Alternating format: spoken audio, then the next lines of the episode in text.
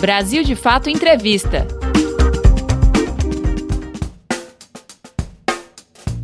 Olá, estamos começando mais um Brasil de Fato Entrevista. Hoje você acompanha a nossa conversa com Tiago Henrique Silva, que é médico e mestre em saúde pública. Como forma de reconhecimento pelo Dia do Trabalhador, 1 de maio, nosso papo com Tiago Henrique Silva foi em torno dos profissionais de saúde, que nesse momento estão na linha de frente do enfrentamento à pandemia do coronavírus, expostos a uma série de dificuldades, como a falta de equipamentos de proteção individual, jornadas intermináveis, o risco de contrair a doença e o adoecimento mental causado pela pressão que carregam. Tiago Henrique Silva trabalha na UTI de hospitais públicos e privados de São Paulo, mas tem formação como médico de família. Na conversa, ele ressalta a importância do investimento nesse tipo de modalidade clínica, responsável pelos principais atendimentos da rede pública de saúde e destaca o papel do SUS, que se tornou vital para o combate do coronavírus. A doença. Olha, para a gente tem sido uma coisa muito, muito nova, muito diferente e muito assustadora também, né? Porque é uma doença que é muito diferente das outras. A gente nunca faz muitos anos, eu acho que desde a da pandemia da gripe espanhola, que o mundo ele não enfrenta uma doença que ela não ataca só o indivíduo, né? Eu acho que é importante colocar isso já desde o início, em que a, o, o coronavírus, a, a doença do coronavírus descoberta em 2019, ela não ataca só o organismo humano, né? Ela ataca os organismos sociais. Isso daí é importante que a gente diga, porque o coronavírus, ele, quando ele, ele com a capacidade de disseminação, né, de infectividade altíssima que, ele, que esse vírus tem, em que normalmente uma pessoa pode estar passando até para quatro, cinco pessoas, a gente tem uma capacidade enorme de multiplicação dos casos de uma forma muito rápida, e ao multiplicar casos de forma muito rápida, a gente sobrecarrega os sistemas de saúde. E para evitar um colapso de mortes humanas, é, de empilhamento de mortes humanas, vamos dizer assim, esse sistema ele acaba, é, a, esse, esse vírus acaba atacando os outros sistemas da sociedade. E aí a gente fala do sistema econômico, do sistema educacional, de todos os outros sistemas que organizam a sociedade do, do mundo todo. Esse vírus ele acaba atacando é, de certa forma, porque ele é, esgota a capacidade do sistema de saúde, ele ultrapassa a capacidade de resposta desses sistemas, ele ultrapassa a capacidade de resposta dos sistemas econômicos que não estavam voltados para é, responder ou organizados para responder uma pandemia desse, desse, desse tamanho, dessa magnitude. Então, a gente fica muito preocupado, porque é, a gente que é médico, a gente tem um, outras preocupações também da porta para dentro do hospital. A gente convive enquanto sociedade com as preocupações da porta para fora. Mas da porta para dentro do hospital, a gente convive com outros problemas, que é o fato de que essa doença não tem cura, de que a gente, os, a gente tem tratamentos que a gente vem fornecendo, mas são tratamentos de suporte que a gente dá para doenças que, que cursam com a síndrome respiratória aguda grave, que é o que cursa coronavírus 19, é, mas ainda não, a gente sabe que não é só isso. A gente sabe, já hoje a gente já sabe que a gente tem outros elementos fisiopatológicos, inclusive, que desassemelham essa doença, por assim dizer, né, que, que deixam ela, é, de uma, que mostram para a gente que ela é uma doença completamente diferente de uma gripe, né? Ela, é uma, ela começa com a pneumonia viral, a gente tem um, uma, uma, uma, um curso de pneumonia viral que é muito evidente, mas a gente tem outros elementos como vem sendo descoberto recentemente a questão da coagulação intravascular, que ainda é pouco elucidado, que são outros mecanismos de, da doença e que causam outras complicações muito diferentes de uma simples pneumonia, de uma simples gripe. Então, é uma doencinha perversa para o um indivíduo e para a coletividade. Os profissionais de saúde tenho colegas afastados hoje do, do, do trabalho, né, colegas de, de, de plantão que estão afastados do, da linha de frente justamente porque estão doentes. É uma coisa que é muito assustadora para a gente, porque se a gente é, é, usa os equipamentos de proteção individual, em vários locais a gente tem, tem falta de EPIs, isso é uma coisa que é importante que se diga, que a gente ainda tem uma falta em vários hospitais de equipamento de proteção individual, e aí não só médicos, mas toda a equipe de saúde que lidam com esses pacientes COVID diretamente, com fisioterapeutas, é, é, enfermeiros, né, os auxiliares de enfermagem, os técnicos de enfermagem, o pessoal da limpeza, todo mundo está muito suscetível a ser infectado dentro do ambiente de trabalho. E isso daí deixa a gente muito ansioso, muito preocupado, mesmo dentro dos ambientes de trabalho no cotidiano. Então, isso daí traz uma carga para a gente que é enorme. A gente tem relatos de colegas que já morreram, a gente tem relatos de colegas que estão afastados do trabalho. Relato não, a gente conhece, né? Só relato de ouvir falar. Mas a gente sabe de colegas nossos que estão afastados. E aí, o impacto que esse vírus acaba fazendo de infectar os trabalhadores de saúde acaba sobrecarregando quem fica na linha de frente. Porque ao sobrecarregar quem está na linha de. É, ao, ao, afastar uma parcela, quem está na linha de frente tem que se desdobrar para poder estar tá cobrindo escalas de plantão para não deixar os pacientes desassistidos. Então, assim, a gente acaba ficando é, numa, numa situação muito delicada, muito tensa, é, no cotidiano do trabalho da gente, o tempo todo achando, ah, eu peguei, ah, eu não peguei ainda. Já estamos vendo, né? A gente já está vendo. A gente já tem vários colegas que, de fato, ficam extremamente ansiosos com essa questão da doença, colegas que, que se afastaram do trabalho, não porque são necessariamente grupo de risco, mas porque não conseguiram lidar com a situação, é, e também colegas que estão se afastando depois de ter passado muito tempo expostos a essa situação, de ver gente jovem morrendo, é, de ver a, a, virulência dessa doença, que é uma coisa impressionante, e assim, a gente tem, é, para a gente, de, de, certa forma, assim, a gente tem uma, uma carga de estresse que é terrível, terrível, terrível, terrível para quem está na linha de frente, é, mas minimamente a gente tem como colocar a cabeça vamos dizer assim, para pelo menos operar e trabalhar, né? Assim, para a gente estar tá trabalhando no,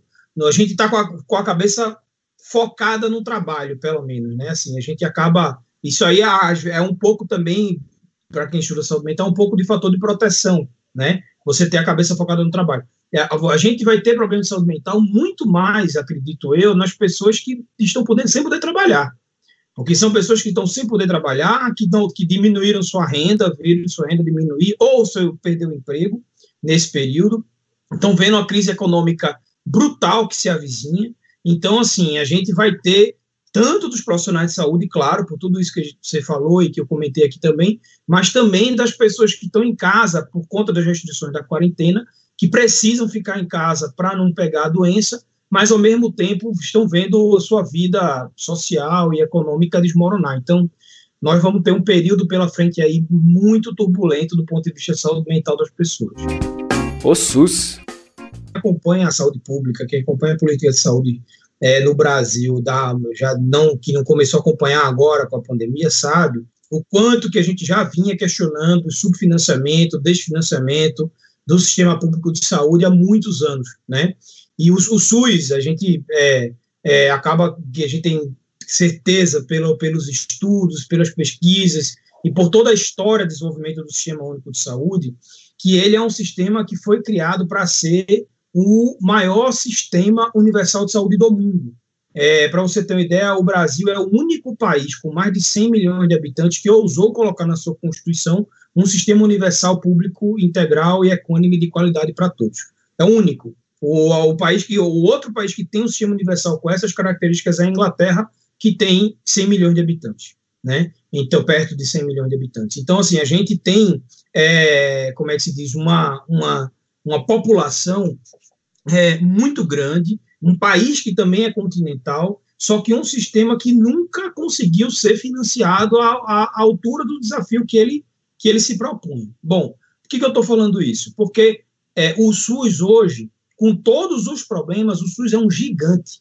O Sistema Único de Saúde ele é um gigante, ele é um patrimônio do povo brasileiro, é um patrimônio da, da luta das, do, do, campo progressista na política nacional, de consolidação de um sistema universal com todos os problemas, mas com muita potencialidade.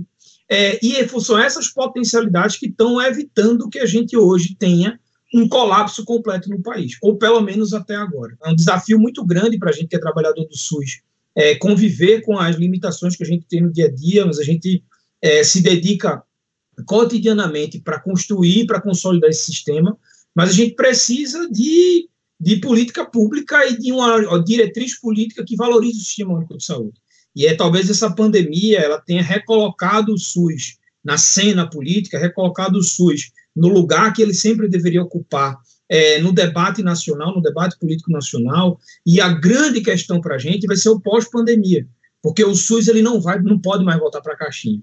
O SUS ele não pode mais voltar para a caixinha que aprisionaram o SUS, a caixinha da emenda constitucional 95, a caixinha do teto de gastos, a caixinha do desfinanciamento, da, da, de abrir mão de grana do SUS para financiar plano de saúde. Essa caixinha o SUS não pode mais voltar, porque agora a gente vai ter uma demanda pós-pandemia enorme de reabilitação das pessoas, de construir um sistema que seja mais é, capilarizado e mais robusto no país para conseguir aguentar próximas pandemias que com certeza virão por conta da globalização mundial, que essa também é outra que não volta para caixinha, né? A globalização já não volta há muito tempo e só se aprofunda.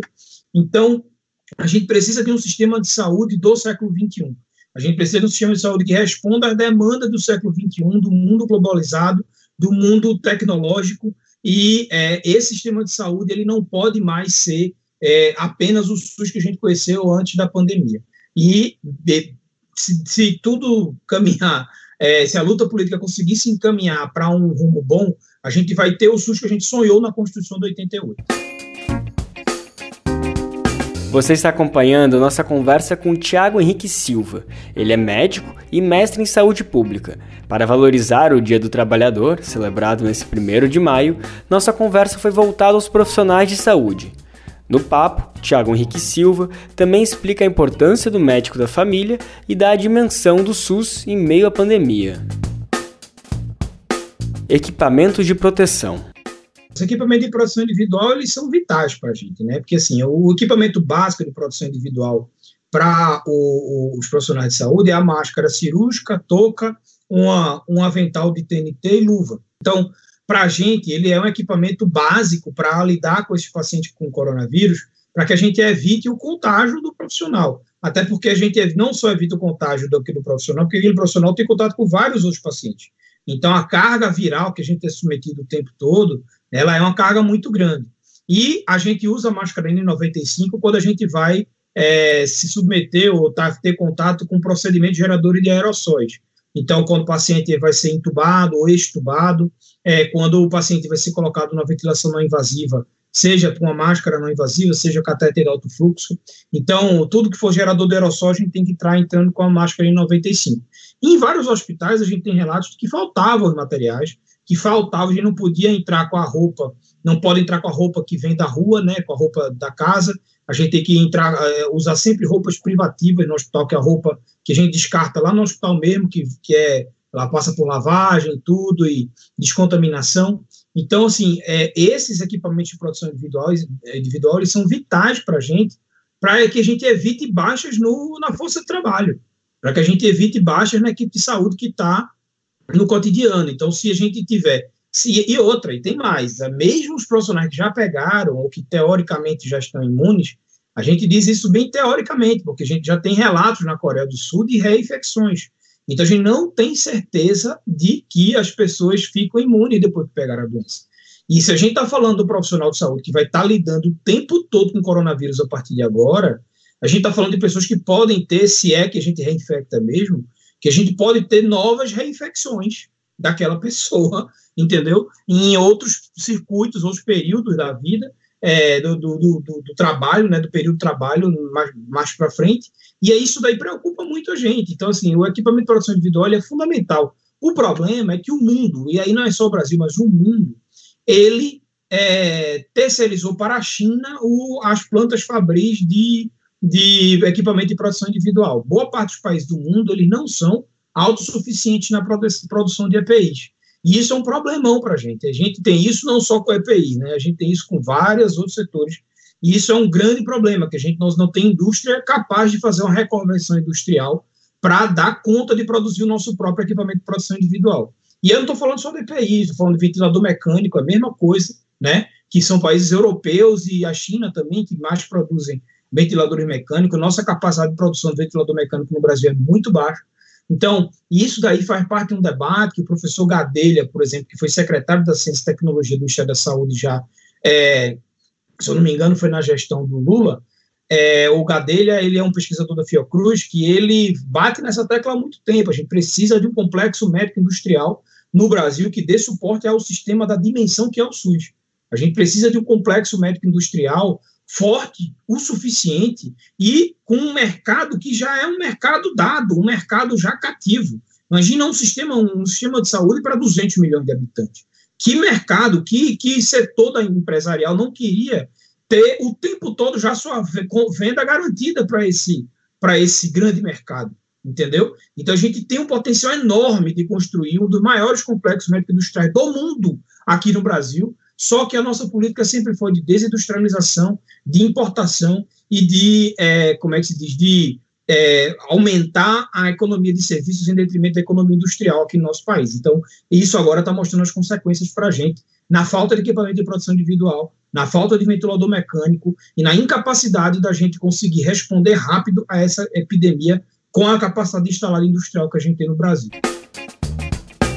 Formação médica pandemia como essa, nenhuma escola do mundo ensina, entendeu? É, aqui no Brasil, a gente tem, na verdade, uma cultura de, é, de, de, por conta do SUS, e é importante que se diga, mas por conta do SUS, a gente tem uma cultura até assim, razoável é, em torno de saber responder a epidemias, ou pelo menos a ter diretrizes para responder algumas epidemias que a gente sempre tem, como a epidemia de dengue, né? É, que a gente sempre tem anualmente, a gente tem os casos, aumento de casos de dengue. Então, assim, a gente, veja, a gente tem uma, uma coisa é a forma, formação médica, a outra coisa é os sistemas de saúde é, estarem capacitados para responder. Que, assim, uma coisa, a gente tem um sistema de vigilância, que ele é muito eficiente para identificar quando é que a gente está em risco de epidemia ou não, é que esse sistema de vigilância é muito eficiente, mas a assistência, ela não acompanha no mesmo ritmo. A assistência é a quantidade de postos de saúde que eu tenho, quantidade de trabalhadores de saúde que eu tenho, a, quantidade de hospitais e leitos hospitalares que eu tenho. Então, tudo isso, é, a gente tem algum know-how com alguns problemas aqui no Brasil, diferente de alguns países que não lidam muito mais com doenças infecciosas.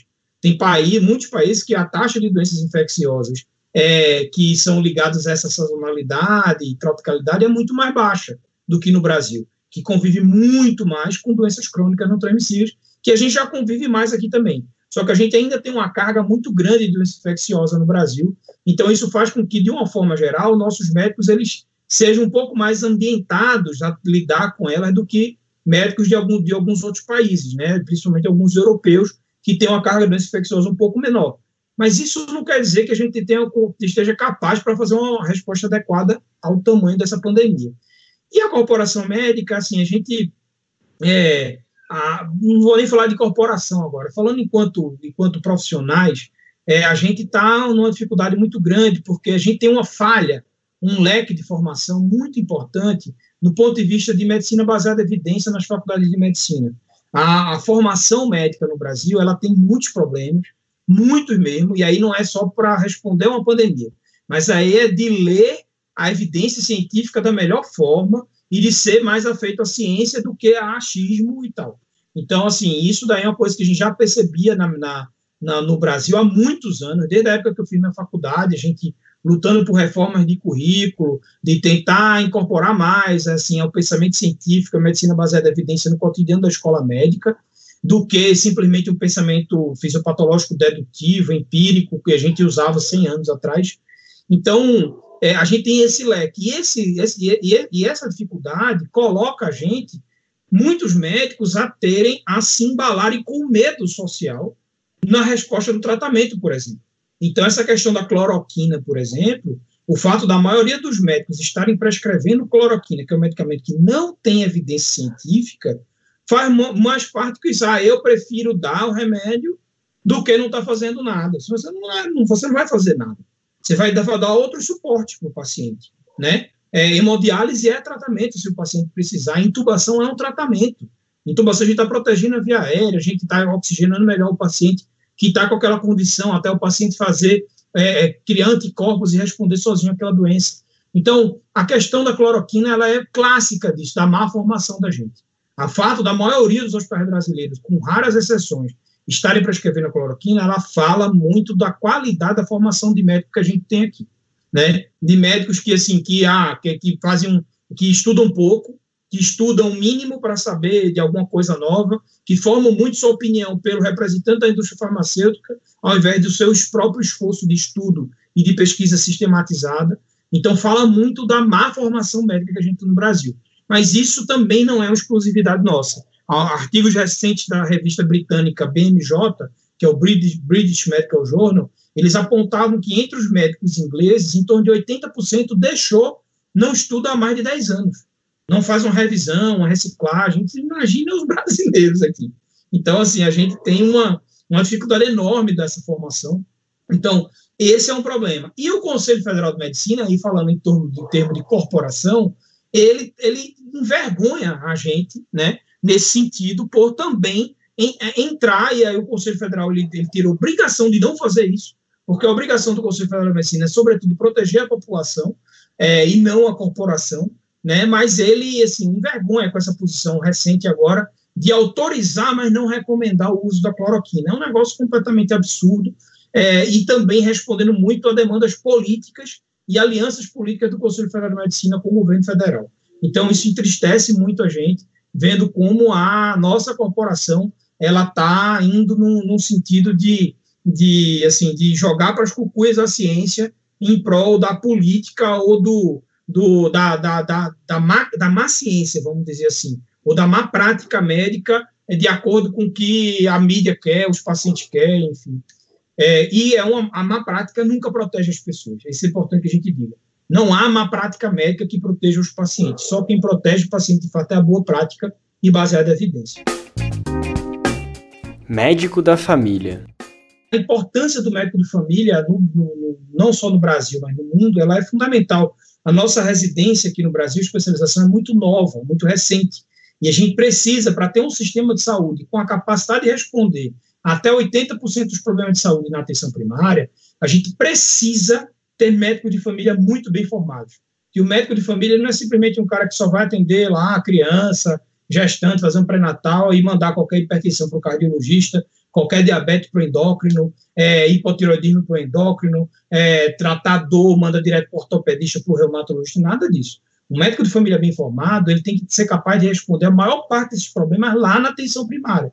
E aí, assim, isso daí é fundamental para o nosso país, fundamental para a estruturação do SUS. Então, no Brasil, a medicina de família, ela nasce imbricada com a consolidação do sistema único de saúde. E para a gente é muito importante que isso daí continue nessa trajetória, até porque a gente precisa de um novo SUS depois dessa pandemia também. Então, é, no mundo todo, onde a gente tem sistemas universais de saúde que são, é, são bem estruturados, como na Inglaterra, da Holanda, da Espanha, do Canadá, é, a gente tem sistema, Portugal também, são sistemas de saúde baseados no médico de família. A, a porta de entrada sempre é o médico de família, o general practitioner, que é aquele médico que consegue resolver uma parte dos problemas e, ao não conseguir, encaminha para um, um, o especialista focal, que a gente chama. Encaminha para o cardio, encaminha para o endócrino, encaminha para o oftalmo e por aí vai. Então, a gente precisa que o Brasil forme melhor e mais médicos de família para dar conta da demanda, da necessidade de da saúde da população brasileira. Reconhecimento. A do reconhecimento, na verdade, dos profissionais de saúde que a gente vem vendo no mundo tal, eu acho que é muito importante essas assim, eu, uma delas já das primeiras que teve aqui, eu estava em casa no dia do, do aplauso para os profissionais de saúde e tal, a gente se emociona, né? A gente acha legal e tudo. Só que é importante que as pessoas saibam que assim, a gente, é, a gente não quer só uma valorização agora né? E né, também não, a gente não quer que fique o resto da vida batendo palma para a gente da varanda. O que a gente quer é que o profissional de saúde seja valorizado no seu trabalho, no cotidiano, principalmente os profissionais de saúde que estão no SUS, né? Os nossos profissionais de saúde que estão no SUS, muitas vezes eles convivem com medo do desemprego, é, com, a, com, com a insalubridade importantíssima, a falta de equipamento já para o cotidiano. É, assim, antes dessa pandemia, a gente já sofria com falta de equipamento de proteção individual, já sofria com insalubridade no ambiente do trabalho, a gente já, já sofria com jornadas de carga de trabalho absolutamente extenuante. A enfermagem, que é literalmente, eles são literalmente os operários do sistema de saúde, ele já vem com a pauta há muitos anos de 30 horas de carga horária semanal para os enfermeiros, que, é que o enfermeiro ele não para quando ele está dentro de um plantão. Então, assim, é fundamental que a gente pense na, na valorização de longo prazo dos profissionais de saúde, não só pelo reconhecimento social, que é importante, a gente não vou falar que isso daí é, ah, isso aí não, não, não adianta, não importa. Claro que importa. É importante, assim, a gente ver que a sociedade valoriza né, o, o, o uso do trabalho da gente. Mas é importante que a gente pense que a sociedade, principalmente os políticos, tem que valorizar o profissional de saúde no longo prazo, do ponto de vista de estruturar uma carreira decente para os profissionais de saúde, que ofereça o tempo todo capacitação, saber que saúde não pode parar de estudar, né? Então, assim, a educação continuada, é, ofertar para os profissionais uma carga horária que seja menos extenuante do que a gente tem hoje no serviço de saúde, para que a gente melhore fundamentalmente a atenção à saúde das pessoas. Você acabou de conferir o BDF Entrevista com o médico Tiago Henrique Silva. Ele é mestre em saúde pública e um dos profissionais que está na linha de frente do combate ao coronavírus, atuando em UTIs de hospitais públicos e privados de São Paulo. Você pode conferir outras conversas como essa no YouTube, Spotify, Deezer ou outras plataformas do Brasil de fato. Ficha técnica. apresentação: Lucas Weber. Entrevista: José Eduardo Bernardes. Edição: Leonardo Rodrigues, André Paroche e Lucas Weber. Coordenação: Camila Salmásio e José Bruno Lima. Direção: Beatriz Pasqualino e Nina Fidelis. Até a semana que vem. Brasil de Fato Entrevista.